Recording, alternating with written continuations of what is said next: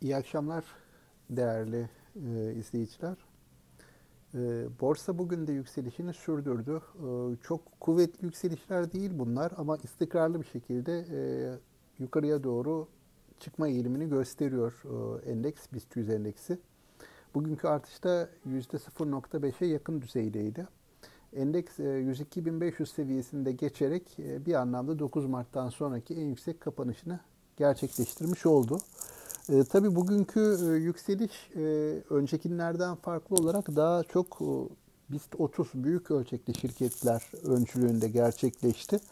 E, BİMAŞ, Ereğli, Türksel, Türk Hava Yolları bunlar e, bugünkü yükselişte e, başı çeken hisseler olarak e, öne çıktılar.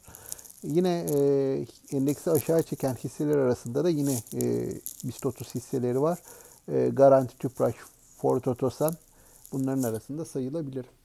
E, yurt dışına baktığımızda Amerikan hisse senetleri şu dakika itibarıyla bir miktar satıcılı. Sabah da çok kuvvetli bir başlangıç olmamıştı dünkü alımların ardından.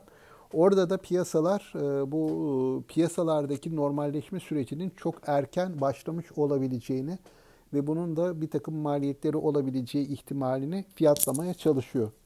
E, ayrıca ABD tarafında da bugün yine endekslere yansıyan ve e, teknik analiz tarafında e, dik, yatırımcıların dikkatlerini çeken konulardan birisi e, özellikle küçük e, ölçekli hisse senetlerinin takip edildiği Russell 2000 endeksinde e, son 50 günlük ortalamasının üzerinde seyreden şirketlerin toplam içerisindeki payının ağırlıklı 200 günlük ağırlıklı ortalamasından üzerinde seyreden şirketlerle arasındaki farkın e, son 10 yıllık süreçte en fazla orana çıkmış olması, en yüksek seviyeye çıkmış olması.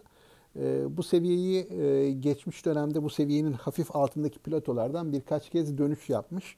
Yine aynı şekilde bu seviyede tutunmayıp veya kısa bir süre kalıp yeniden aşağı gelebilir mi, bir satış baskısı oluşturabilir mi şeklinde yorumlara rastladım. Eğer böyle bir hani e, durum ortaya çıkarsa tabii bunun da bizim açımızdan önemi küresel piyasaları dünya çapında etkileyebilme ihtimalinden kaynaklanıyor.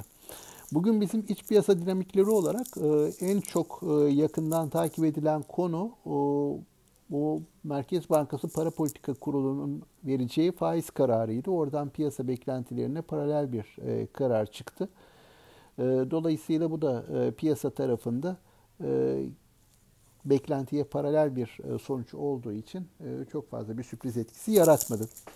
E, bundan sonra piyasanın yönüne ilişkin olarak baktığımızda yine ekonominin normalleşme sürecindeki gelişmeler, dinamikler büyük rol oynayacak gibi görünüyor. Özellikle borsa aşağıya gelirken, endeksler aşağıya gelirken turizm, havacılık sektörü gibi sektörler çok sert bir şekilde e, değer kaybetmişlerdi. Bu sektörlerdeki hisseler çok sert bir şekilde değer kaybetmişlerdi. Şimdi e, adım adım belki de dış turizm değil belki ama iç turizm tarafında